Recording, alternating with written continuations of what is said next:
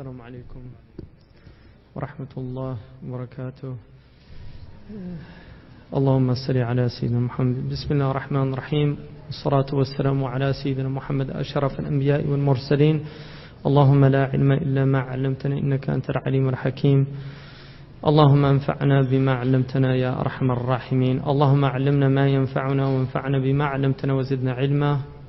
اللهم أنزل علينا حكمتك وانشر علينا رحمتك يا ذا الجلال والإكرام وصل اللهم على سيدنا محمد وعلى آله وصحبه الكرام أما بعد الحمد لله First of all, I want to say that uh, Muhammad Sharif,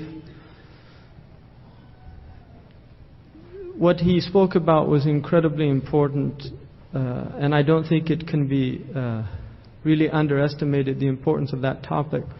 Because what we are facing now as an ummah, we've never faced in any other time in our history. We're facing the threat of the dissolution of the human soul itself. Uh, I w- had the great fortune very recently of meeting somebody that I would consider one of the great men of our time, uh, Sheikh Abdul Karim Zaidan. I met him uh, in Mecca. Uh, we had suhoor together. And he's an Iraqi sheikh of over 90 years uh, of age, and he's written an encyclopedic work about the fiqh of women, of the ahkam pertaining to women, several volumes. But among the many books he's written, he wrote a book about the sunan of Allah subhanahu wa ta'ala, uh, the ways in which Allah subhanahu wa ta'ala works in His creation. Because one of the most extraordinary things about our teaching is that it literally provides us with a blueprint of how existence works. And we are, we are the conscious element within the entire creation that is able to understand creation in a way that no other creature has access to. We are able to prevent harm for ourselves or take ourselves to destruction based on the knowledge that we have been given. And so this sacred knowledge, this most profound knowledge, is something that Allah has bestowed upon us as an amana, as a trust, and it is a weighty trust, of which, according to the Quran, the, the angels, the, the mountains themselves, the, the earth refused, the, the mountains themselves refused to bear the weight of this amana, this trust, and the human being took it upon himself to bear this amana. And one of the things that this sheikh that struck me so much is that he came into the room and sat down, and given the age that he is, uh, he obviously walks uh, with some difficulty, and he sat down and he was uh, very quiet. And somebody asked him a question because there was another sheikh in the room who had been talking, and somebody asked him a question, and suddenly Uh, there poured forth from this man a passion that really struck me given the age of the man, like a young man speaking with deep sincerity and passion, and it affected everyone in the room. And the gist of what he said is that we as an ummah are collectively facing a crisis that is unparalleled in the history of Islam. There is no other period in our history that is equivalent to the period that we have now. And the greatest reason for that is mass communication. The reason that we are threatened now, unlike any other time, is the power that the kuffar now have in their hands to attack the Muslims in the hearts of their own homes. Everywhere we go in this world, you see all across the Muslim world satellite dishes filling the houses of the Muslims all over the Muslim world. In the poorest of houses, you will see a satellite dish outside of that house.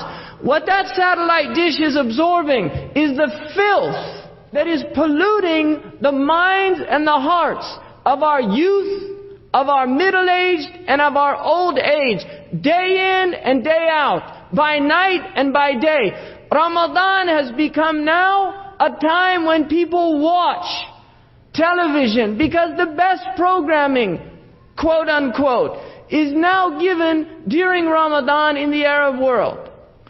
People are watching television in Ramadan. This is, this is a calamity. Really, we have to realize what is happening to this ummah. The massive impact, the massive power, because it is power. There is a power in the ability to influence the minds of people. We have let the devil into our front rooms, into our bedrooms, and open it up and allow the devil to raise our children, to teach our women, to corrupt their hearts. Really, it's something extraordinary. We have now on the Arabian Peninsula young men, men, young men, like gangsters from the 1950s. Like gangsters, looking like James Dean and on Marlon Brando on the waterfront with their leather jackets and their baseball hats, like Muhammad Sharif turned backward. Really, going around the Kaaba itself. And then going out once they, and many of them don't even pray. Their parents are in praying and they're out there uh, like they're uh, gangsters on the street, sidewalk. Right? Talking and wasting their lives away.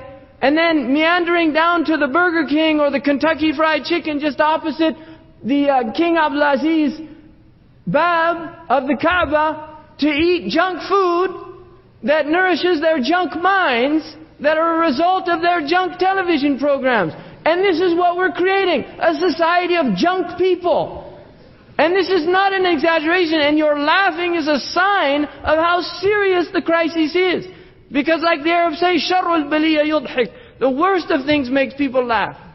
We're in a crisis. And we're all sleeping. Really, we are in a deep sleep. And we have to ask ourselves, what is it going to take? How much do we have to lose of our humanity before we wake up? What is it going to take? How many children have to be sacrificed at the altar of primetime television before we wake up to what's happening to our communities, to our families, to our children, to our masjids, to our societies? How much more? How much can you take?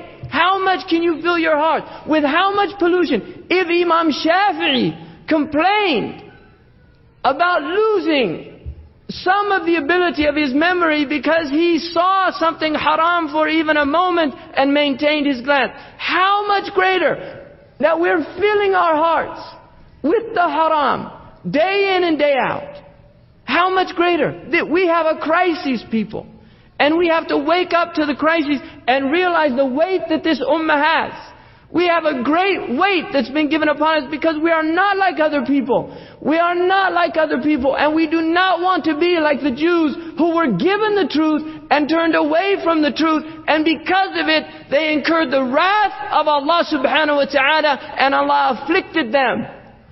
This is what Allah says in the Quran. We do not want to be like that. The Sa'id, the felicitous one is the one who learns by the tribulations of others. He does not learn through his own tribulation. He learns by the tribulation of others. By seeing others in tribulation, it wakes him up to the reality that the only way to prevent that tribulation is to stop and turn back to Allah subhanahu wa ta'ala. And this is what Allah wants of us. This is what Allah is asking for us to do.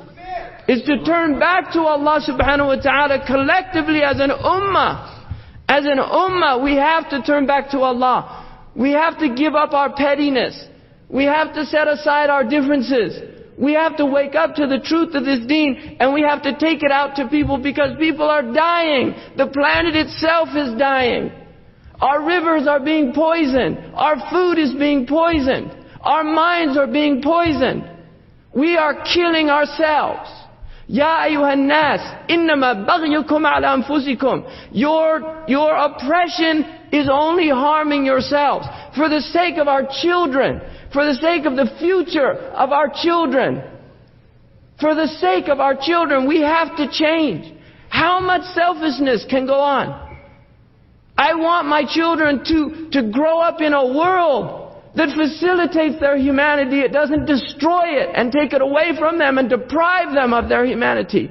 It's their birthright to become human beings, to become real people Not to become junk people that spend their lives in trivialized malls, buying junk goods to fill their junk lives. How much more? When are we going to wake up collectively as an ummah and respond to the call of Allah and His Messenger? يا أيها الذين آمنوا استجيبوا لله وللرسول إذا دعاكم لما يحييكم When will we answer that call? When will we respond to the call of Allah and His Messenger? To something that will bring us to life. The implication in the ayah is as long as we do not respond to Allah's call and to the messenger of Allah's call, we are dead people. Our hearts are dead. Our lives are dead. And our society is a society of death. It's a society that celebrates the death of the spirit in giving life, in giving life to the lowest pursuits of humanity. This is the death of the soul because the soul can only be brought back to life by recognizing why it was created, for what it was created, and then setting out and striving to achieve that goal, recognizing that we will have shortcomings, that we will make mistakes, that those mistakes are part of our humanity. That Allah subhanahu wa ta'ala knows those mistakes because He created us to make mistakes so that we could turn to Him and He could in turn turn to us and forgive us. And this is why we were created. We were created to respond to our ubudiyah to Allah subhanahu wa ta'ala. And the only way that a slave feels its ubudiyah, its servanthood to Allah subhanahu wa ta'ala is in its abject nature. It is in its subjugation to Allah subhanahu wa ta'ala that occurs by doing wrong and then desiring the atonement. Desiring to reconnect with one's true nature. And this is why we were given wudu. What a gift, the gift of wudu. What a gift, the gift of purifying ourselves. What a gift is the gift of prayer. To pray to Allah subhanahu wa ta'ala. What a gift to be able to give munajat. In a recent article in one of these magazines, they mentioned the fact that more Americans are playing than ever before. Adults playing children's games. From bungee jumping to flying in their, uh, these machines that they make to jump off mountains and all of these things. This is what they're doing with their lives. With the preciousness of life. One time you have, one short life you have to do something. To do something great. To be great people. One short span. Why are they doing all these things? They say to relieve the stress of their lives. Just a taste for one instant, to have an adrenaline rush, to feel alive. That's all they're trying to do. And by jumping off a bridge with rubber strings and seeing a cement sidewalk heading right for it, suddenly he feels for one moment that he's actually alive. And he wants to repeat that experience because he wants to feel alive. But that is not the life that the human being was created for. It's not through adrenaline rushes. It's not through the rush of heroin penetrating your, your, your brain. It's not through the rush of cocaine snorted. It's not through the rush of jumping out of an airplane skydiving. It's not through the rush of being in an emergency room doing cardiac resuscitation. Those aren't the things that will make you feel alive. The only thing that will make you feel alive is to become a slave of the hayy. To become a slave of the living who never dies. And this is the challenge of the human being. And this is what we have to wake up to. We have to wake up to something. I want to ask a question here. How many people have a pen and, a, and paper here? How many people brought pen and paper? This is part of our crises. Every hand should have, they should raise their hand. Because either you came here to learn something, or you came here out of curiosity, or you came here to be entertained, or you came here because somebody dragged you here. Or you came here, like Muhammad Sharif said, to take notes for the Canadian government, or maybe for the United States government. I don't know. And maybe they have pen and paper too, because they don't go anywhere without, they always bring pen and paper and a recording machine. Right? And that's why they're ruling the world. Because they work at it. They work hard. Right? But we, we should have pen and paper. What I've noted is that is that the women tend to always have pen and paper. Right? Seriously. And it's not for nothing that women are taking over in the universities and in all the major fields now because the men are watching football. It's like, it's what somebody said, seriously, somebody said about the fiasco in Washington, right? And that's a very good example of, of what's part of the crisis. But really, Islam looks at, at, uh, at, at peccadillos as really it's the least of, of the problems. In fact, the Republican Party in the United States is, is really, uh, they, they're contributing more to the destruction, to the moral destruction of the United States because they serve corporate interests completely and wholeheartedly, and it is the corporation that is destroying families and communities more than any other single factor in the United States. Really. And so they are, they're hypocrites, right? They're hypocrites, and they deserve people like whatever that pornographer's name is who's exposing as many of them as he can, because they are hypocrites. But the point is, is that we as an ummah need to begin to revive our intellectual tradition, to think, right? To take notes, to go with, with, with benefit, not to come and just sit. These people work hard. They really work hard. And that's why they're ruling the world. And we are the ones that should be ruling the world. As Muslims. And if you look out there, we look so pathetic. In fact, it's really extraordinary that they even take us seriously. But the reason they take us seriously, the reason that they take us seriously is because they know history. They study history. And they're very worried about conflagrations of Islamic revivalism. This scares them because they read. They say, look at this 19th century, something very mysterious happened. What was that? Well, suddenly there was this mujahid that appeared in West Africa. And then at the same time, there wasn't, we can't even find any, any material correlation. Maybe they met in Mecca, but who knows? Suddenly there's a mujahid appearing in Hunan province in China, and he's saying the same things, and people are responding. And suddenly there's somebody in Sudan who's doing it too, and somebody in Algeria, and somebody in Libya, and somebody in Turkey. And it's suddenly happening all over. And how does this happen? We want to understand this. So they examine it. They hire people. They give them grants to do PhDs that end up in Langley in Virginia and other mysterious places that we're not allowed to in this open democratic society to examine what they're talking about. Right? This wonderful democratic society that prides itself on its openness. In fact, has the most closed and secretive uh, organizations and institutions that have been known in the history of man. Right? But they study us. They examine us. They dissect us. They analyze us. They do psychological profiles on people like me and Muhammad Sharif and other people that get up and speak publicly. They look at the books we read, if we buy with credit cards, or check out in the library. I'm not making this up. This is, this, this, is what they're doing. They have $30 billion from the Congress to do things like this. And then we don't even know what they're making on the side with all their cocaine deals. So they have a lot of money. They have money to burn. And they're very serious because they see Islam as a threat. They see Islam as a threat to their way of life. What's their way of life?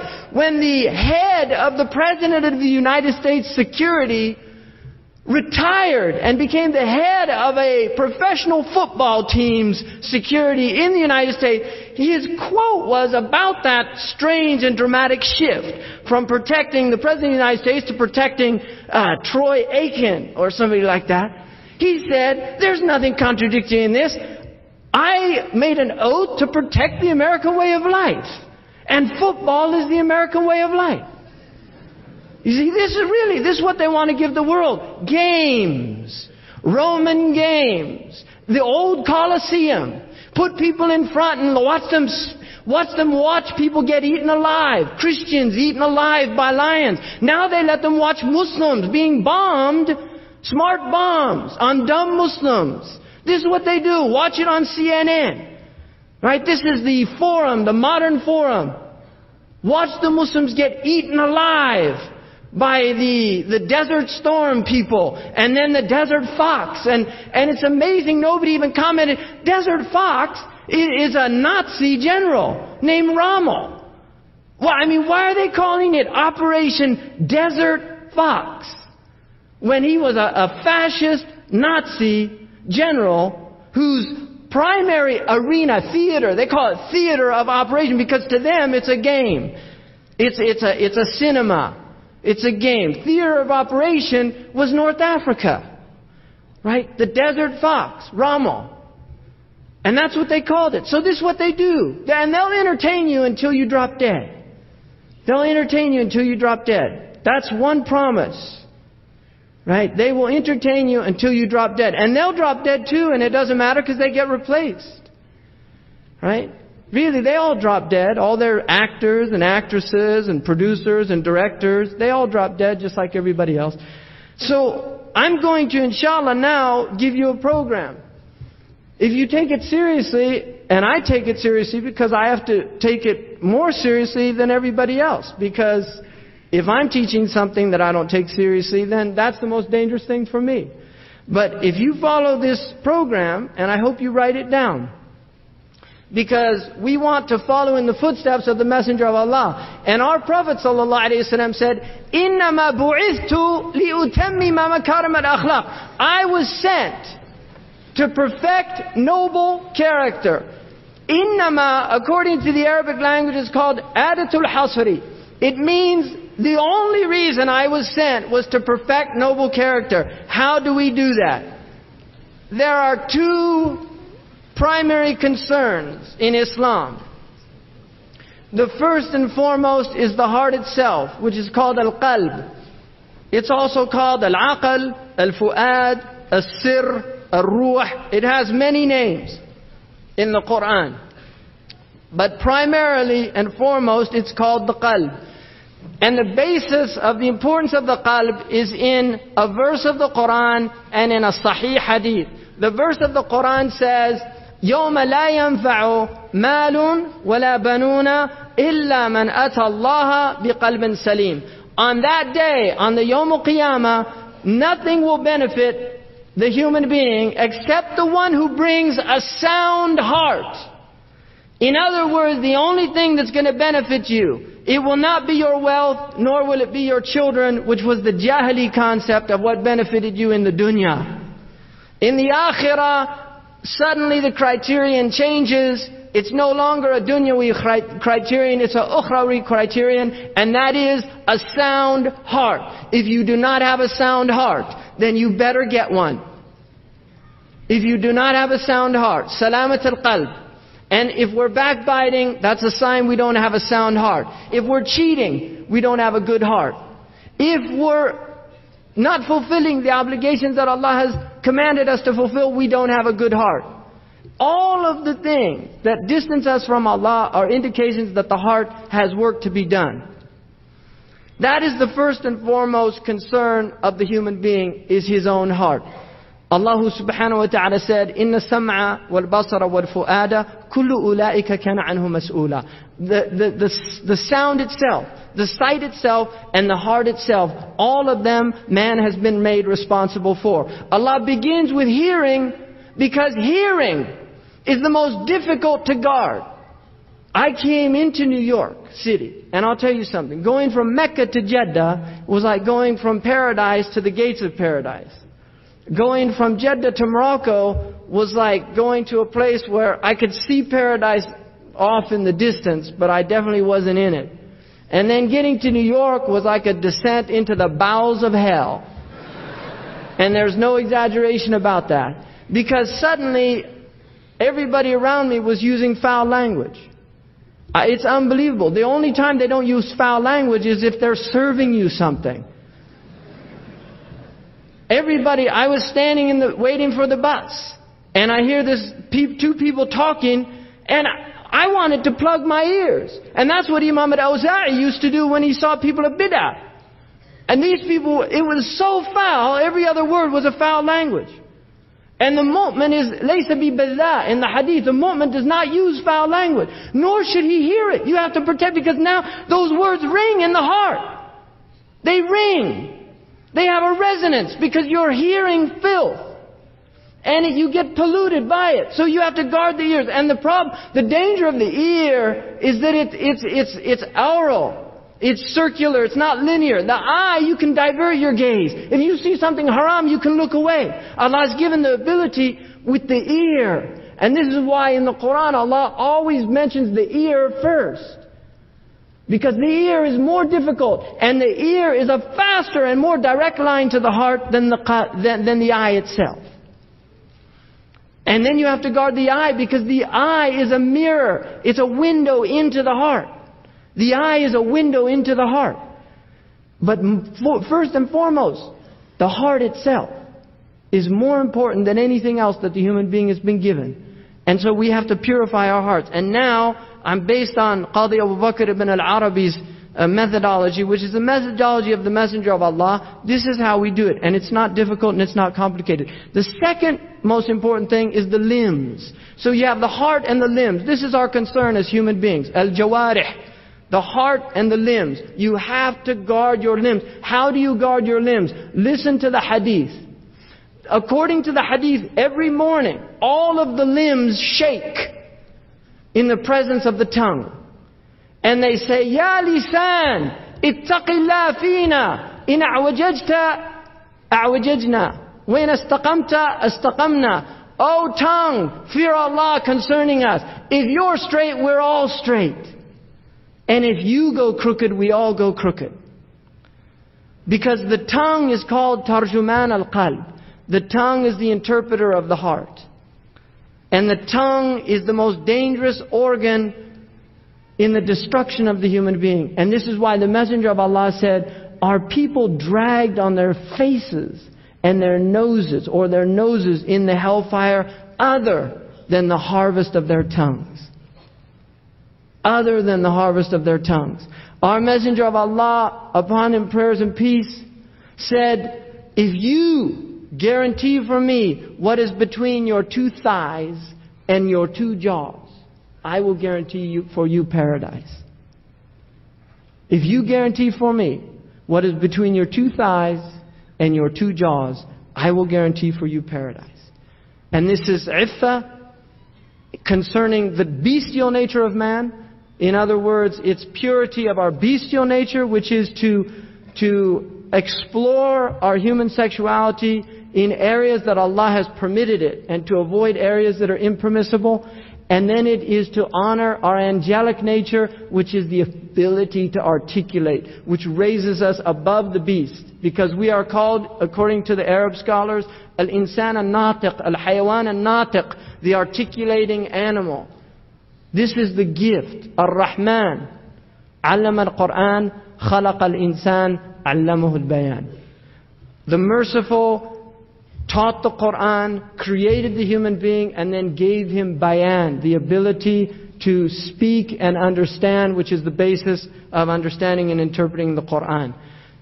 Now, concerning the heart, there are only two concerns. The heart has only two concerns. The first is belief, i'tiqad. What do we believe? Because the heart is the source of our belief. It's where we believe from. When I say uh, my heart's not in it, it means I don't believe in it. Right? I don't have the, the certitude to give my life for it. Belief is in the heart. And this is why the Messenger of Allah said, At-taqwa hahuna wa ashara ila sadrihi thalath marrat. Taqwa, which is awareness of Allah, is here. And he indicated his heart, sallallahu alayhi. So belief, now belief is easy. In the sense, the outwardness of it is not difficult. The mustashriq, the Orientalists can learn the outward nature of Islam. They can understand it. You can learn aqidah in a short period of time. You can learn it on a weekend. And this is not an exaggeration because our, our tradition is not a difficult tradition. It's a tradition that the Messenger of Allah could teach to people on a visit. They used to make wufud, they would come to him and, and they would spend only a short time with the Messenger of Allah and he would teach them Tawheed and then he would send them off. And it was not an exaggeration what I mentioned about Sheikh Murabit al-Hajj saying that Tawheed is contained in Ikhlas because it really is. If you understand Ikhlas in a deep way, you understand Tawheed. I'tiqad is not difficult. Iman is when the belief becomes a conviction. You see, in other words, when the, the creedal formulation that we've learned becomes something that we're willing to die for. And this is something very profound. Because like Imam al-Busiri said in his Hamziya, إذا حلت الهداية قلبا نشطت في العبادة الأعضاء.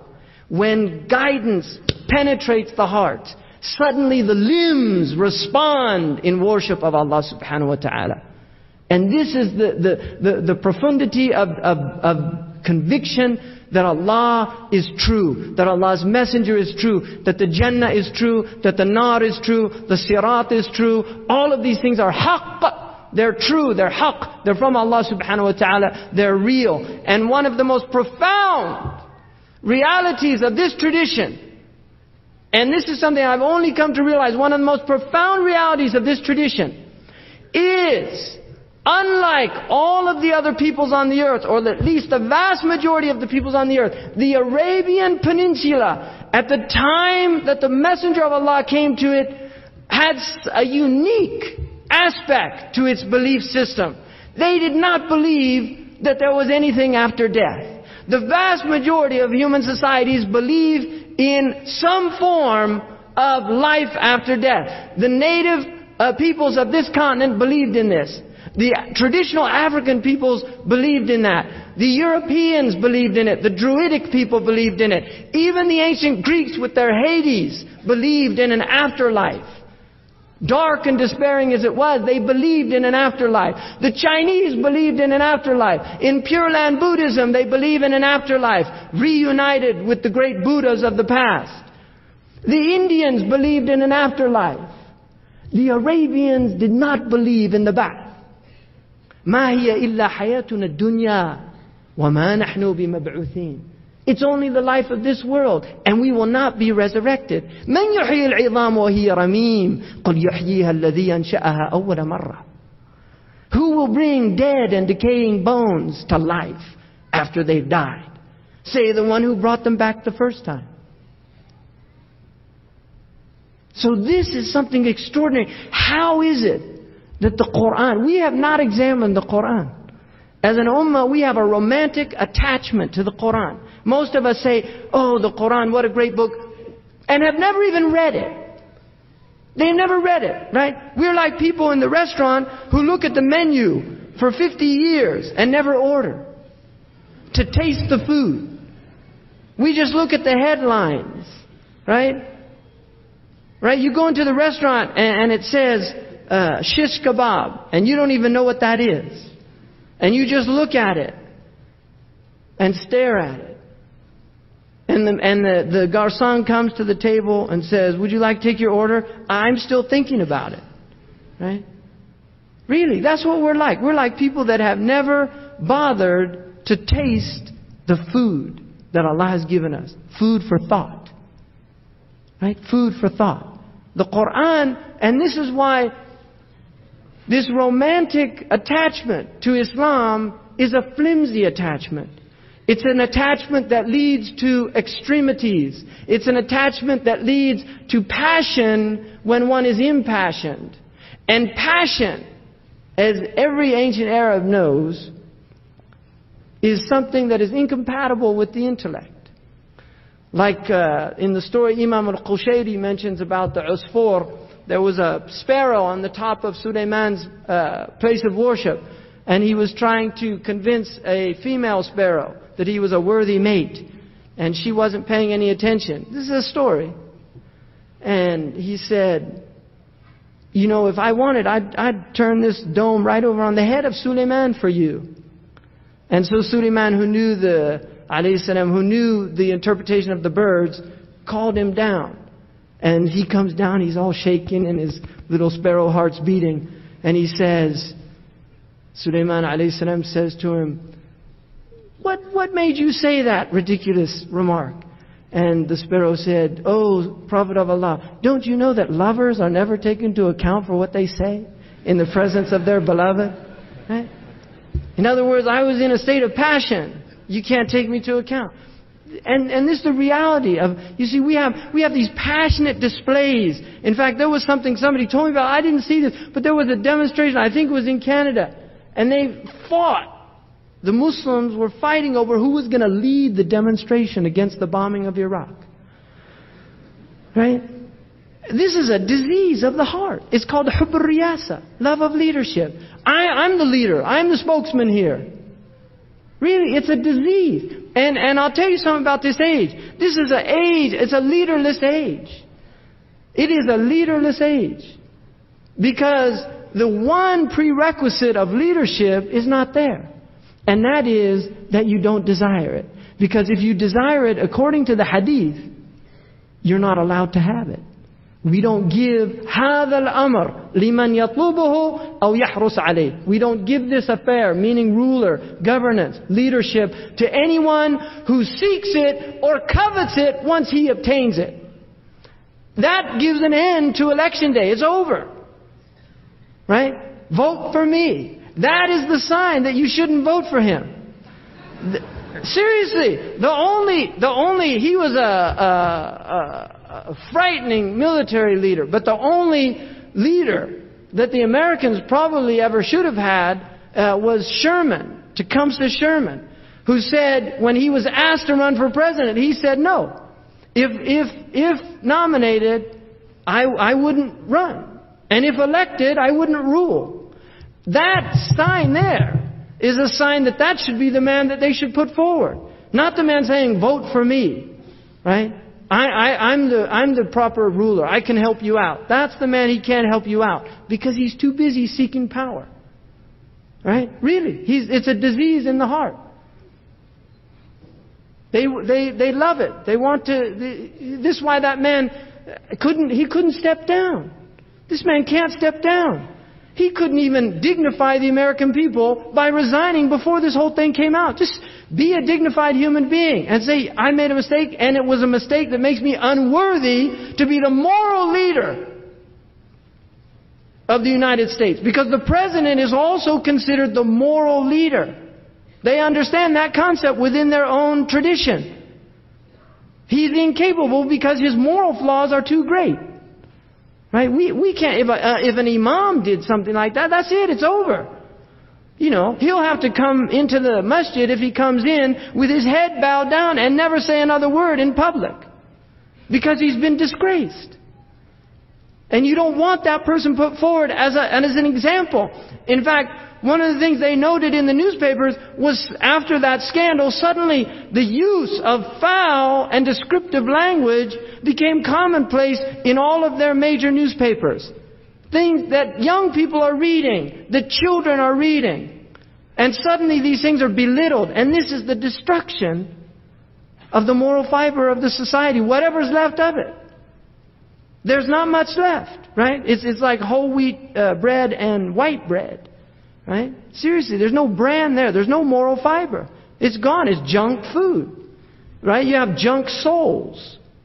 And that's, and that's really, this is a serious crisis. And like Sidi Muhammad Sharif said, we have the religion that can transform these people and make them great people because these people, not only the Canadians, but the North Americans in general, have the potential for greatness. They have the potential, and we have to recognize that. They have worked wonders in the world. And if they would transform their energies and make it for the sake of Allah instead of the sake of dunya, they would work wonders for Islam. And we should desire their guidance. We should desire their guidance. We should, we should not, really, we should not desire their destruction. We should desire their guidance. We should desire the destruction of the worst elements of that society that is corrupting the best elements of it. Because there are evil people. And there are. We have to deal with that. That is a reality in our tradition. There are evil people with evil ideas and evil thoughts, and they set out to corrupt the hearts of human beings. You know, it's not so bad one of those things going off here, but when you hear it and you're in the Kaaba in Taraweeh prayer, right? I'm serious. There's people all over now in the Haram Sharif. السلام عليكم كيف الحال ما شاء الله الحمد لله والله في خير يا أخي في نعمة احنا قدام بيت الله الحمد لله والله I was in Mecca, Medina and this one man pulls out and said الحمد لله كيف الحال بخير الحمد لله احنا عند النبي صلى الله عليه وسلم الله يبارك فيك طيب يا أخي خلينا يعني we don't need to hear it Give me a break. How are you? You know, make the co- coffee hot by the time I get there. What, what are you going to say? What's so important? Really, what's so important? What is so important? I, I, I mean, I'm asking myself that question. What is so important? Even the Christians turn off those things when they go into their churches. My God, even the Christians turn off those things when they go into their churches. I mean, really, what, what, what's, what happened to this ummah? La ilaha illallah. Really, I'm, I'm, I'm, there's no exaggeration there. What happened to us that we have forgotten? I mean, the Jahili Arabs had a sense of the awe of the Kaaba.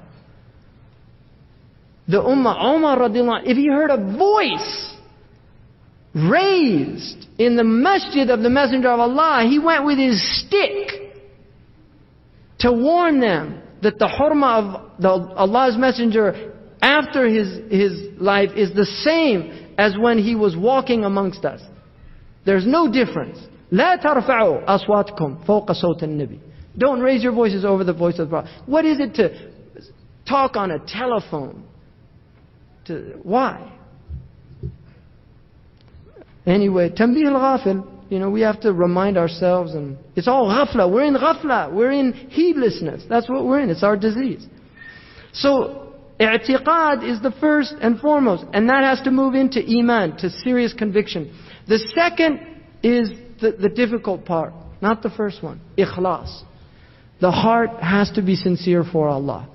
And Imam Qadi Abu Bakr said that the heavens and the earth stood when they heard the ayah of Allah subhanahu wa ta'ala revealed, وَمَا أُمِرُوا إِلَّا لِيَعْبُدَ اللَّهِ مُخْلِصِينَ لَهُ الدِّينَ They were only commanded to worship Allah with ikhlas, and for Him is the religion alone. Ikhlas, according to the Arab language, al-khalis is the one free of impurities. And one of the extraordinary things about the Arabic language is the word fitna, which means tribulation. Fitna means to test gold for alloys. It means to test gold for impurities. So the reason Allah gives us fitan is to see who is pure and who's impure. Because fitna reveals everything. It, it separates, it separates the, the, the, the, true believer from the munafiq. And, and uh, the head of the munafiqeen in Medina used to get up after every Jummah and say, This is the last messenger of Allah. We have to give him victory. We have to give him strength. He used to do that after every Jummah. He'd get up and he'd start boasting and saying, Get out there and let's support this man. And then when, when the tribulation came, I, I have to go back to Medina. You didn't listen to my opinion. He starts making excuses. And this is what happened. And the amazing thing, and I've said this before, the amazing thing to me about the Muslims is when the fitna comes, people that have been sitting around like couch potatoes, watching life go by, suddenly become the most active people of the community. Calling up people, calling up, did you know he said this and that, and he, and, and this happened and that happened, and we have to do something about it, and let's get rid of that person, and let's do this. Really, writing letters, emails, faxes, money. Why? Because now they have an opportunity to, to reveal their nature, to show you who they are. They're people that have fitna in their hearts. And that's why when the fitna comes, they're the ones that get out there and do all the damage. And those people are the people that when Islam is strong, they have no voice. Because the, the children of Medina, according to the Messenger of Allah, if the Dajjal came, right, they said the children of Medina would chase him away with sandals. That's a Muslim, that's a society that's not in ghafla because the Dajjal, his strength is heedlessness. Everybody's in heedlessness. Because لا يخرج الدجال إلا عن ذهلة. He only comes out when everybody's in heedlessness. And, and, this is this is what we have to guard ourselves from constantly is ghafla. Imam al-Junayd anhu said the root disease the root, they, they differ. The, the people of the heart differ about what the root disease is. But Imam al-Junayd said the root disease is ghafla. That is the root disease of the human heart, is heedlessness. So,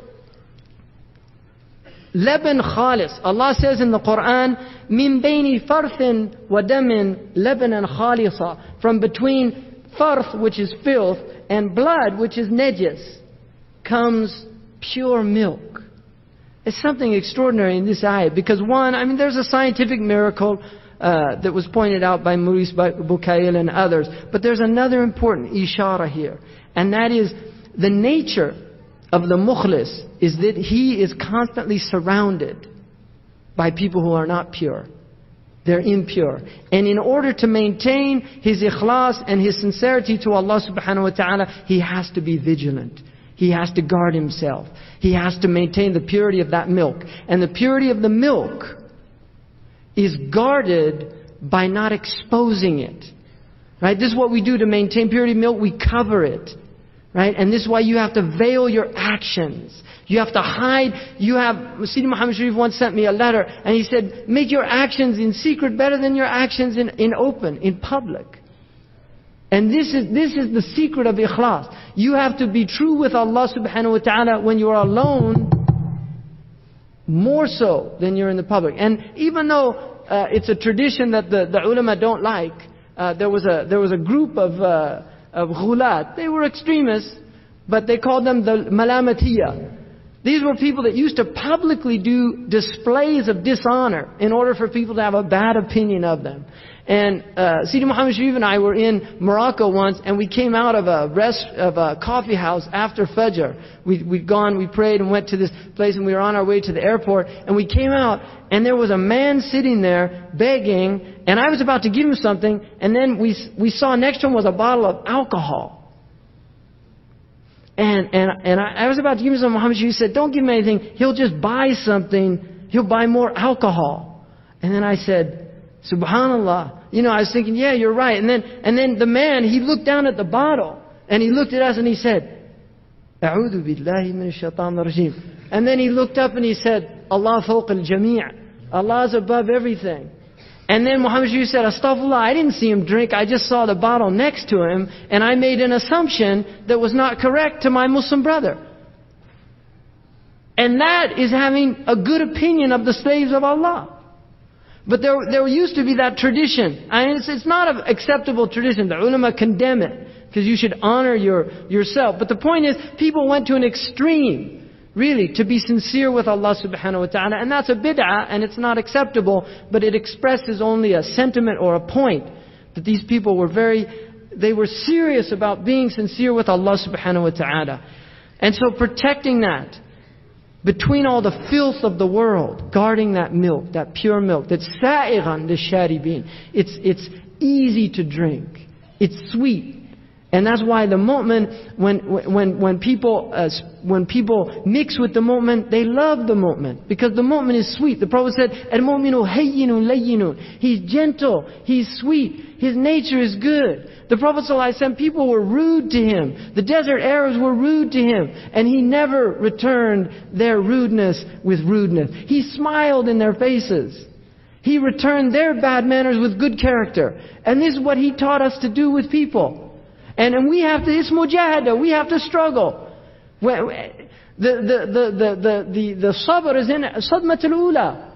Patience, when, when the, the woman who was in the graveyard, and, and, she was mourning over, and the Messenger of Allah passed by her, and he, and he said that uh, this is a musibah, and you should be patient. And she said, you didn't have the tribulation that I had. That's how she answered him. And he just left her. Now look at the character there. He didn't say, don't you know who I am?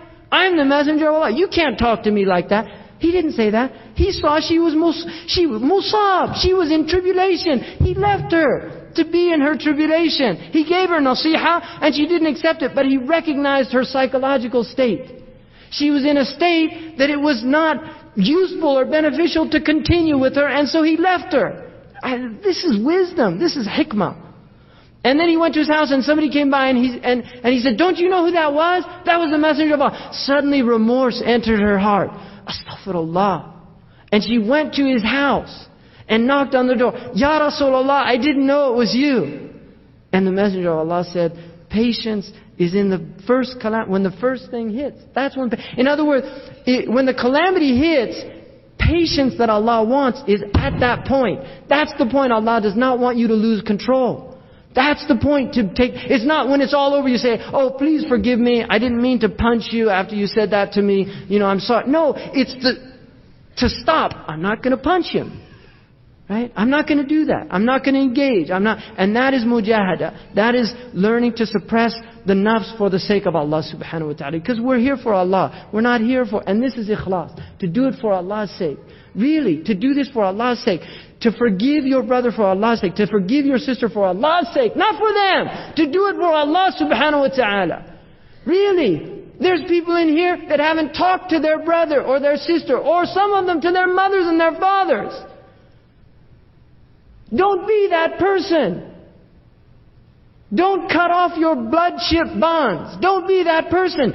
Do it for the sake of Allah. And a man came to the Messenger of Allah. He said, Ya Rasulullah, yaqta'uni, u'tihi wa yamna'uni. Uwasiruhu, wa la yuwasiruhu. I give him, he withholds. I come to him, he cuts me off. What should I do? He said, that is Silat al-Rahm. That what you're doing is the right thing and continue to do it even though he's cutting you off. That's Islam.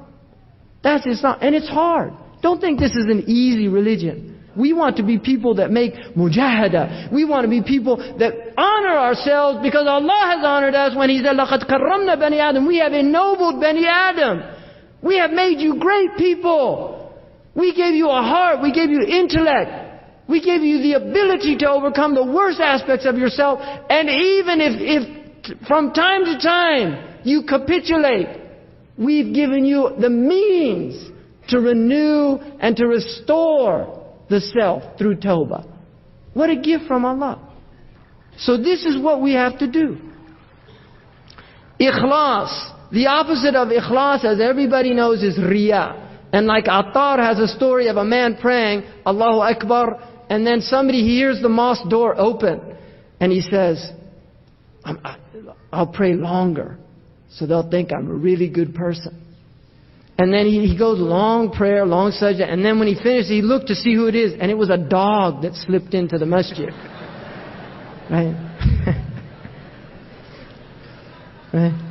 Or like the man who was, he was praying and somebody said to another person, Subhanallah, that man, he prays so much, it's, it's unbelievable. And then the man said, don't forget to tell him about my fasting.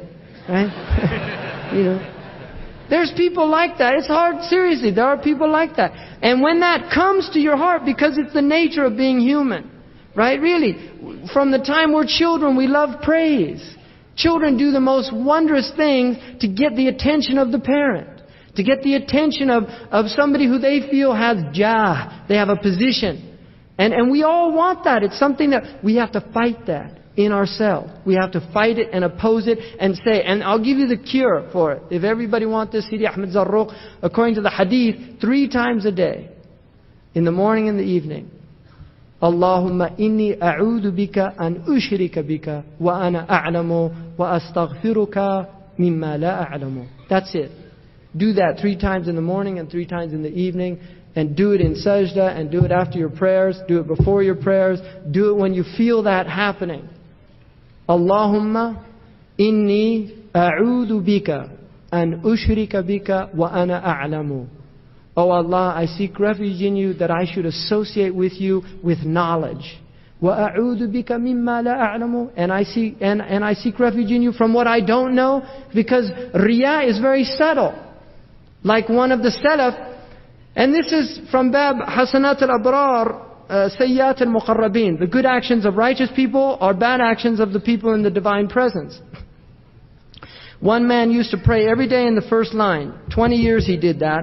And then one day he went and he missed the takbirat al-ihram and was in the last prayer and he felt ashamed that people would see him. So he decided not to go into the prayer. And what he said he realized from that is that he'd been praying 20 years with riyah in his heart. And he actually made up all of the previous prayers. So that's a subtle, that's subtle riyah.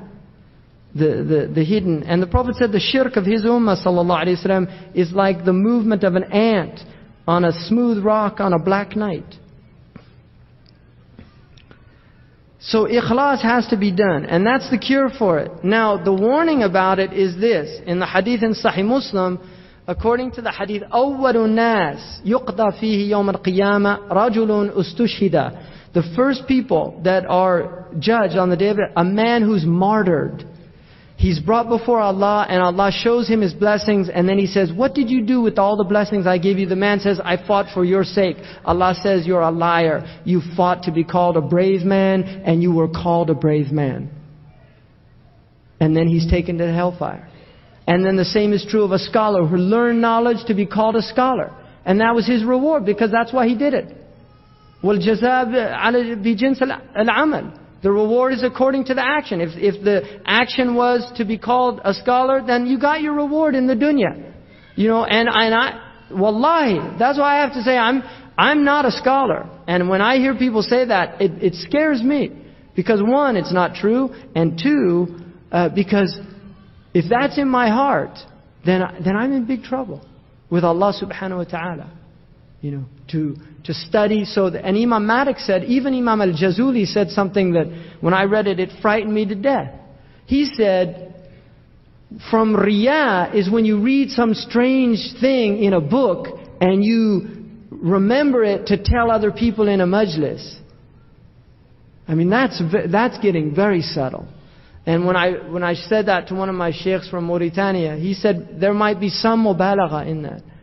You know, but the point is, these people were very serious about protecting their hearts from riyah. And the Prophet said, once he came to a group of Sahaba and they were making mention of something, he said, What are you talking about? They, they said, The Dajjal. And he said, Can I tell you what frightens me more for my ummah than the Dajjal himself? And they said, What? And he said, Sallallahu Alaihi Wasallam, that they work for other than the sake of Allah. And we have a whole nation of people studying for pieces of paper. Wallahi, they're studying for pieces of paper. It's not knowledge. You can't tell me it's knowledge because I have the piece of paper. so nobody can tell me it's knowledge. Because I went to the school and I sat in the classes and, and, and did that thing. And regret every, every minute of it. Right? It's not knowledge.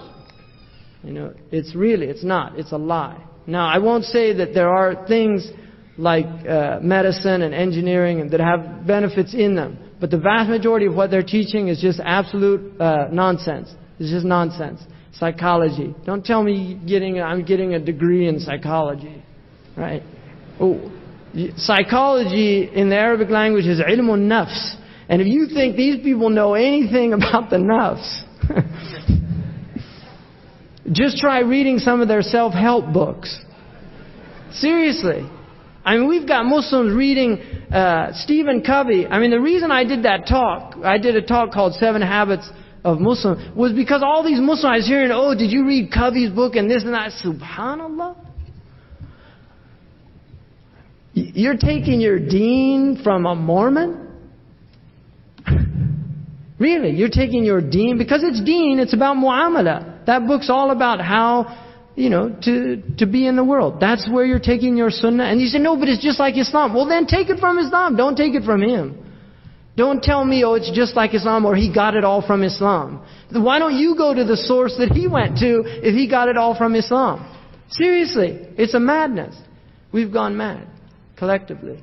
This is an ummah that is, has, has a collective madness right now. Wallahi, it's collective madness. So that, that's the reason. Now, the next thing, the most beneficial thing for achieving sincerity, according to Qadi Abu Bakr, and this is based on the Quranic truths, is truthfulness. Sidq. And this is why the highest maqam after the prophets is what? Siddiq, right? Siddiq, al-anbiya, was-siddiqeen, was-shuhada, was-salihin. That's the tartib. The anbiya, the siddiqeen, the shuhada, the salihin. That's the tartib. The best are the prophets, and then the siddiqeen. The highest siddiqa is Maryam, alayhi salam. Right? Allah chose her over all the women of the world during her time. Right? And she's honored in being the mother of uh, Isa alayhi salam. And Isa is also honored by having Maryam for a mother. Allahu Akbar. So, and the highest Siddiq in our ummah is Abu Bakr. And that's why he is the highest after the Messenger of Allah in maqam, according to our aqidah. Abu Bakr as-Siddiq, that's his name. And, and the thing about Abu Bakr is, he was sadiq with Allah and with the Messenger of Allah. He was the truthful one. And the Messenger of Allah said, every heart wavered when I explained to Islam, uh, about Islam to them, except Abu Bakr as-Siddiq. From the men, Khadija radiallahu anha al-Kubra. She knew, for, she married the Prophet because she knew he was going to be a Prophet. That's why she married him. She knew Waraqa and she, she had, and so did one of the cousins of Waraqa tried to marry Abdullah before Amina. Because she saw the light of Nubuwa in his face. So they knew, they, they had information. So sidq is something that we have to get. Now if you look, one of the most profound, I mean the whole Quran is profound. You can't say one of the most. I, I, I'm always trying to watch, guard my tongue about the Quran. But really, uh, uh, the, the ayah in the Quran, it's, we, we should deliberate all of the Quran. But this ayah in, about talking about this, a sidq, is Allah says, يَا أَيُّهَا الَّذِينَ آمَنُوا اتَّقُوا اللَّهِ وَكُونُوا مَعَ صَادِقِينَ So صُحْبَةَ صَادِقِينَ being in the company of truthful people. And then يَا أَيُّهَا الَّذِينَ آمَنُوا اتَّقُوا اللَّهَ وَقُولُوا قَوْلًا سَدِيدًا Be truthful in your speech. يُصْلِحْ لَكُمْ أَعْمَالَكُمْ وَيَغْفِرْ لَكُمْ ذُنُوبَكُمْ Allah will rectify your affairs in the dunya and He'll forgive you in the akhirah with sidq, being truthfulness. Being truthful. Now, sidq is, the basis of it is the heart and its translator is the tongue. And so guarding the tongue. And the, the, there, the one noble quality of the tongue is sidq, is truthfulness. But there are over 20 harmful qualities of the tongue. And they've been enumerated in, by many of the scholars. One of them is uh, Imam al-Musawi al-Yaqubi's book, which is called Maharim al-Lisan, which is worth translating. It's a great book on what's prohibited to speak. But Imam Abu Bakr says there are four things. If you guard yourself from these four things, all of the other uh, prohibitions of the tongue are easy to take care of. And so I'm going to give you these four things, and we should all make a commitment to Allah subhanahu wa ta'ala tonight, in this place, right now, to be vigilant about these four things. Really. And this is called musharata. And this is the first stage of purification of the heart. The second stage is murabata, which is to, once you make a, a, a shart with Allah, a condition, Ya Allah, I will not do this anymore. And that is tawbah. Then you make murabata, which is you're vigilant about it. And when you, when you make a breach, you correct it by tawbah. And this is called muhasaba also, murabata. And then the last maqam of tasfiyat is, is muraqaba, which is where you enter into a state of divine awareness. And so it becomes very difficult to do anything wrong. Right? And the wrongs become extremely subtle. The first that has to be guarded of the tongue is a kidib, which is lying. We cannot tell lies. We have to be truthful people. And this ummah, it's unbelievable how many lies, you know, uh, this ummah, wallahi, we're lying to ourselves. We lie every time we say, Ihdina sirat al-mustaqim. Every time we say, Ihdina sirat al-mustaqim, we're lying if we don't take the guidance. Because Allah refutes us immediately in the Quran when He says, ذَلِكَ الْكِتَابِ لَا رَيْبْ فِيهِ هُدًى لِلْمُتَّقِينَ Here's the guidance. You're asking for it, I gave it to you. There it is, right there. So prove yourself that you're not a liar when you say, Ihdina sirat al-mustaqim. And, and the Messenger of Allah said, how many people recite the Quran and the Quran curses them? Because Allah says, لَعْنَةَ اللَّهِ عَلَى الظَّالِمِينَ عَلَى الْكَاذِبِينَ Right? The liars. So we have to be truthful. وَمَنْ أَسْلَمَ فَأُولَٰئِكَ تَحَرَّوْا Those who submit to Allah are seeking guidance. The next one is ghiba, backbiting. As an ummah, we have to stop doing this. We have to stop backbiting. Each individual has to make a commitment. And when you hear people backbiting, you have to tell them, I don't want to hear this. I can't hear this. What is backbiting? There are two definitions. The prophetic definition is obviously the best, but there's an extended fiqhi definition which is important also. The prophetic definition is ذِكْرُكَ أَخَاكَ بِمَا لَوْ سَمِعَهُ لَكَرِهَ it is to mention your brother, had he heard you saying it, he would dislike it. That is the prophetic definition.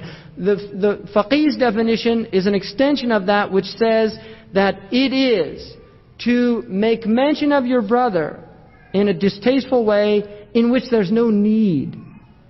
In other words, sometimes it's necessary to say things about your brother uh, for, for reasons, and the ulama, they give uh, reasons for it.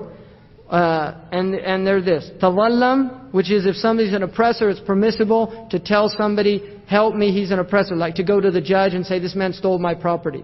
He wouldn't like to hear that, but it's permissible in that position. Wasta'in, to seek help. Help me, this here's an oppressor here. Or help come, somebody's stealing, something like that. Or a stifti, to ask a fatwa. So if you go to a faqih and say, uh, my husband does this, this, and this. Like Hind, the, the wife of Abu Sufyan, went to the Messenger of Allah and said, Inna Abu Sufyan rajulun shahihun. He's a miserly man. If Abu Sufyan heard that, he'd be really upset. But she was telling him because she wanted a fatwa about whether she could take his money without his permission. So it's permissible in that case. Hadir, to make, to warn people about uh, somebody. Like if you've had a transaction with somebody and he's done wrong things, and somebody comes to you and says, Yeah, akhi, you used to be in business with that person. I was thinking about going in business. What do you say? And you say, don't go in business with him. I had a bad experience. That is not ghiba, that's nasiha. The ulama make a condition, and that is that you don't add anything onto it that's not necessary. So you don't say, and by the way, he beats his wife, and by the way, he drinks, and by the way, right? You just leave it to what he needs to know about it. Right? Seriously, and it's a temptation. Because if somebody did something wrong to you, and this is a proof of what Sidi Muhammad Sharif was saying in his talk, it's a proof of that. That you only tell people what they need to know. Look at Ibn Umar, radiallahu anhu. When he divorced his wife, one man came to him and said, Why did you divorce your wife? And he said, I don't want to make ghiba. Because obviously there was something that was displeasurable. And then he said, uh, he asked him, uh, you know, do well, do you think I should marry her? Like he asked him, Something like that. And he said, uh, no, he asked him what, what her mu'ashara was like. And he said, uh, I'm no longer married to her, so I have no right to tell you anything about her personal life. And that, that's taqwa. That is simple as that. How many people now will spend the rest of their lives complaining about their divorced wife or husband? To everybody that'll give them an ear. 20 years I put up with that man. I used to bring him tea, and he says, It's not hot enough. I used to make him food, and he'd say, Where'd you learn how to cook? Really? How many? There's a lot of people like that. And then there's men like that. I, that woman, all she did was scream at me. Ten years I put up with that. Finally, I got rid of her. Right? Why are you telling people that? She's a Muslim. Really? We have to shut up. This is taqwa, this is it. You know, this is what this deen's about. It's not, it's not a game. Because Yom al-Qiyamah, suddenly we're all going to say, Ya waylana, Ya hasrata. Well, that's what people are going to say. Ma farrattu fi jambillah. Oh, I didn't do the rights of Allah. Why didn't I do it? Ya laytani lam attakhid fulana khalila. Oh, I wish I didn't spend time with this shaitan. That's what people are going to say. These are real expressions in the Quran that people will say. Irji'ni, a'mal salihan. Let me go back, I'll do good. We don't want to be those people. We want to be people, man ahabba Allah, ahabba Allahu liqa'ahu. And the one who loves to meet Allah is working for that day. That's the proof. It's not, oh yes, I want to die and meet Allah. I can't wait. The, many of the Sahaba were afraid because they weren't, they didn't feel prepared yet. And that's why the Messenger of Allah said, don't desire death. Because either you're a bad person and you still have time to make tawbah and do some good things before you die, or you're a good person and you want to increase in your goodness. Allahu Akbar. وَجْعَلَ الْحَيَاةَ زِيَادَةً لِي فِي كُلِّ خَيْرٍ In Sahih Muslim. Make my life increase in every good. And then عرف بدعة فسق المجاهري to let people know about a مبتدع And what? And I'll say about this. This is true. من من أعان مبتدعا فقد أعان على هدم الدين. Whoever helps a مبتدع has helped to destroy this religion. Bid'ah is one of the most serious transgressions uh, in the in the deen. It really is. The مبتدعون will not drink from the hawd of the Prophet, and we don't want to be from them. But there are many people who make masail questions that are mukhtalif fiha, that there's difference of opinion about them, and they'll say this is a mubtadi'. That is not right. That is wrong to do that. Because everybody who has justifiable mujtahidun that have, have given their proofs and their opinions about things, we have to respect those. If you, Mawlid is muhtarafi, there's a difference of opinion about it. Now what goes on is another matter. There are things in many of the ulama, like Ibn al-Hajj mentions, there are many bid'ah that go on in the mawalid and people should avoid them because of so many bid'ah. But the actual act of Mawlid. Now, in a country that makes war on the Mawlid, they're celebrating the hundredth anniversary of the birth of that nation. Right now. They're celebrating. It's everywhere. I was just there. It's everywhere. The celebration of the birth of a nation. And when I came on the airplane, I'm telling you, this film was as close as you get to shirk. I mean, it, it was unbelievable. They had a film and it showed first a desert scene, and it said, from the, from the depths of the Arabian Peninsula came a man with a great vision, a man of the greatest character, a character of nobility and honor, a man of lineage, a man of truth and sincerity. And you're waiting to say the messenger of Allah. It was King Abdul Aziz.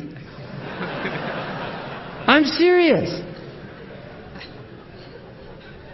That, I, some, right?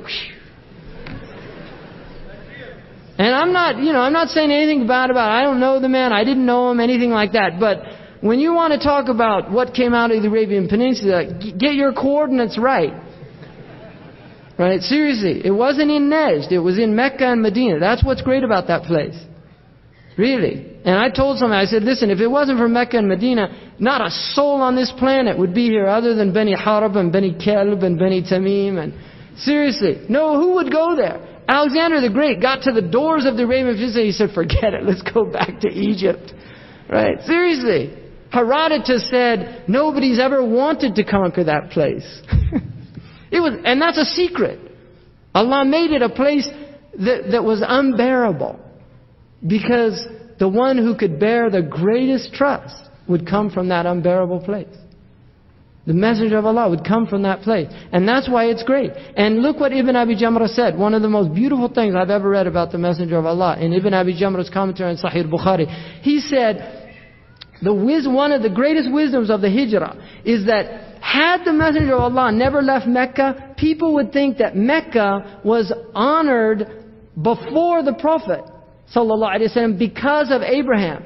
And they wouldn't see that the deep honor that the Messenger of Allah had just by his very being. And this is why he said Medina, a place that had no honor before the Messenger of Allah made hijrah. So when he went there, it was a proof that the haram became a haram because just like Abraham made Mecca a haram, our Prophet made Medina a haram. And then he said, even more so than that, the most honored place in the whole city was the masjid because that's the place he spent the most time.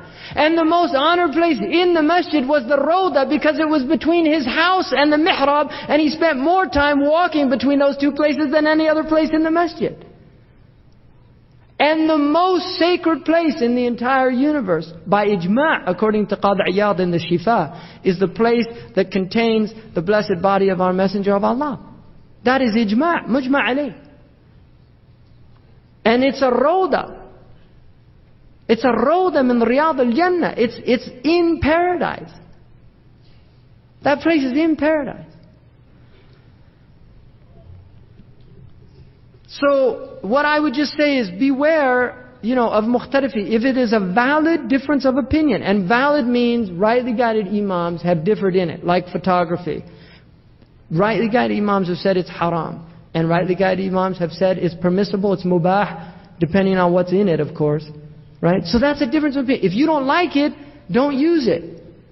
But don't condemn other people. And there is a permissibility of, of calling people to the more cautious position, but you do it with lutf and a recognition that if they don't respond to it, you can't condemn them because it's mukhtalaf fihi. والخروج عن الخلاف مستحب. To get out of khilaf is mustahab according to the qawaid al-fiqhiyah. So if, if that's all you learn tonight, I'm telling you, that is, utilizing this qaida can unite this ummah. Right? Really. And then finally, after all of those things, uh, is oh, then mira, which is argumentation. We have to stop arguing. Argumentation has no benefit in this deen. None. Imam Malik would, would leave when there was argument. If people start arguing, and somebody, I'll tell you, and, and I, I'm just starting to get, you know, people have to realize if somebody has studied the deen for several years and you have not, you cannot argue with that person, even if you disagree with them, because you do not have the requisite information to argue with that person. Argumentation is something that is makruh amongst the ulama, but it's haram amongst the awam, according to the ulama. And this is why Imam al-Ghazali said, leave knowledge to the ulama. Leave knowledge to the ulama. That does not mean don't become an, a scholar. But what it means is if you're not an alim, don't start speaking about knowledge because you don't have it. And this is why Imam al-Bukhari says, Bab al-ilmi qabla al-qawli wal-amal, the, the book or the chapter of knowledge before speaking or doing anything. So really, we have to guard our tongues about argumentation. I mean, there's people argue all the time now. And this is why Imam Ali was asked, how do you know a man? He said, if he speaks, I know who he is instantly. And if he shuts up, I'll work it out in a day. Right? Somebody speaks, he'll, he'll expose himself immediately. Either he's a fool or he's an intelligent person because a man lies hidden under his tongue. So we have to learn our place in the world. This is part of adab. Really. It's part of adab. A student of knowledge is not the same as somebody who's not a student of knowledge. And just because you have your, uh, you know, your book, uh, like Fiqh Sunnah in your house in translation, and your Muhsin Khan Bukhari in translation and your, uh, your uh, Noble Quran in translation does not mean that you are a scholar or even a student of knowledge. Because one of the secrets of this deen is it's taken from other human beings. علمه شديد القوة. The messenger of Allah was taught by Jibreel. The ulama say the wisdom in that is to teach the ummah that knowledge is taken from teachers. And he said, إِنَّمَا بُعِثْتُ مُعَلِّمًا Right? The Prophet was sent to teach people, but he himself was taught, and he was taught by somebody who was less in stature than he was. which is a sign that we should take from people. Somebody might know tajweed and that's all he knows. And I might be a faqih. And so my knowledge is greater than his knowledge because knowledge of fiqh is over knowledge of tajweed. But I have to humble myself if I don't know tajweed and go to him and have him teach me tajweed. We have to be humble, and, and you cannot learn. The, the one of the salaf said, "La la yata'allam إثناني uh, mustakbir wa mustahyan." a, a, an arrogant person and somebody who's too shy. And that's called Haya Mathmum. And I've been going on a long time, but the last thing I'll finish is Mizah, uh, mirthfulness, jesting all the time. Mizah uh, is a disease of the heart. And that does not mean that we can't be light from time to time. But we should not, and especially in these times, we should not be light people. We have to be weighty people because we've been given a great amana, a great weightiness. And so my advice to myself and all of you is first and foremost to make a musharata with Allah, to implement what you've just heard. Really, make, and I'm making this with Allah subhanahu wa ta'ala. We should make a serious uh, effort in learning these things. We're living in dark ages, but we've been given the light of Islam. And, and I'll tell you something, one of the most powerful realities of this deen is it never leaves you without guidance, ever. And even if the hour is coming upon you, and in your hand is a fasila, then finish planting it. Look at, even when the hour comes, we have guidance. We know what to do. When the Titanic goes down, and I think it's going down, I could be wrong. We, we want to bring lifeboat. We want to bring the lifeboat of Islam. And, and we want to, come on board. There's plenty of room. Right? Seriously, come on board. It's, it's going to be tight, but hey, we've been to Mecca. We know what tight's like. There's no problem. We can be patient. Come on board. There's water, there's biscuits, not much. Right? We look pretty pathetic right now, but it's a lifeboat. And the alternative is to sink. Right? So really, invite them on. We're on a lifeboat. It looks bad. We used to have a big ship just like they did. We used to have a big one, but it sunk like all ships sink. It went down. The Ottomans went down. The, the Seljuks went down. They all went down. Their ships went down. But whenever their ship went down, Allah survivors got on some lifeboats and went somewhere else and built a new one. Well, all we've got left is those lifeboats, but alhamdulillah, it's, it's better than nothing. So let's use them and let's invite people on, inshallah. Jazakumullah khairan. Assalamu alaikum.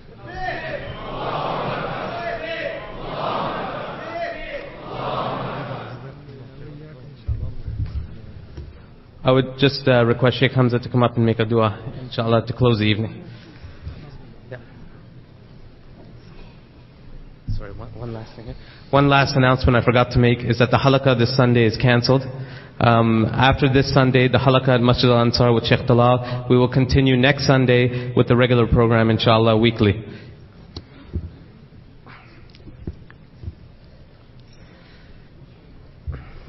بسم الله الرحمن الرحيم.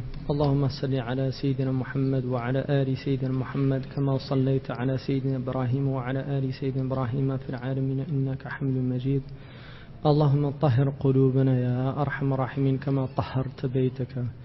اللهم طهر آذاننا وطهر أسماعنا وأبصارنا يا أرحم الراحمين. اللهم طهر أعمالنا يا أرحم الراحمين. اللهم أحيي الإسلام في قلوبنا وفي أرواحنا. وفي أشباحنا وفي كل مكان بنا يا أرحم الراحمين. اللهم اجعلنا مجددين لأمتك يا أرحم الراحمين جميعا. اللهم اجعلنا مجددين لهذه الأمة يا أرحم الراحمين. اللهم وفقنا لكل خير. اللهم أخلص أعمالنا لوجهك الكريم يا أرحم الراحمين. اللهم ألحقنا بنبيك نسبا وحسبا يوم القيامة يا أرحم الراحمين. اللهم اجعله مستبشرا حينما يرانا يا أرحم الراحمين. اللهم اجعله مشفعا شافعا لنا يا أرحم الراحمين. اللهم اجعل اجعله فرحا بنا يا أرحم الراحمين. اللهم أجمع بيننا وبينه يا أرحم الراحمين. اللهم اجمع بيننا وبينه في حوضه الشريف واسقينا من, من يده الكريمة بهذا الماء الطيب المبارك الذي لا نظمأ بعده أبدا. اللهم وحد صفوف المسلمين في كل مكان. اللهم وحد صفوف المسلمين في هذه المدينة. اللهم اجعل المسلمين في هذه المدينة أنوارا يهتدون بها الناس. اللهم اجعل هؤلاء المسلمين في هذا البلد أنوارا يهدون بها الناس يا أرحم الراحمين ويهتدون يا, يا الله. اللهم أنصر المسلمين المجاهدين في كل مكان. اللهم خفف عنهم أثقالهم. اللهم اجعل كيد أعدائهم في نحورهم يا أرحم الراحمين. اللهم زعزع تحت أقدامهم. اللهم خفف عن إخواننا وأخواتنا في كسوفا ويوغسلاف وفي كل مكان وفي فلسطين يا أرحم الراحمين. اللهم حرر القدس يا أرحم الراحمين وما باركت حوله. اللهم وفقهم لكل خير. اللهم اجعل الإسلام أكبر همهم يا أرحم الراحمين. اللهم جدد الإسلام في قلوبهم. اللهم احفظ نساءهم من عدائنا يا الله. اللهم بارك في أولادنا. اللهم طهر قلوبنا من حب الدنيا وما فيها. اللهم اجعل الآخرة أكبر همنا. ولا تجعل الدنيا مبلغ علمنا ولا غاية رغبتنا ولا إلى النار مصيرنا. اللهم عفوك يا أرحم الراحمين. اللهم الثبات في هذه الأيام. اللهم النور في هذه الظلمات. اللهم الثبات في هذه الأيام. اللهم صل وسلم وبارك على حبيبنا وقرة عيننا سيدنا محمد صلى الله عليه وسلم. سبحان ربك رب العزة عما يصفون. والسلام على المرسلين والحمد لله رب العالمين.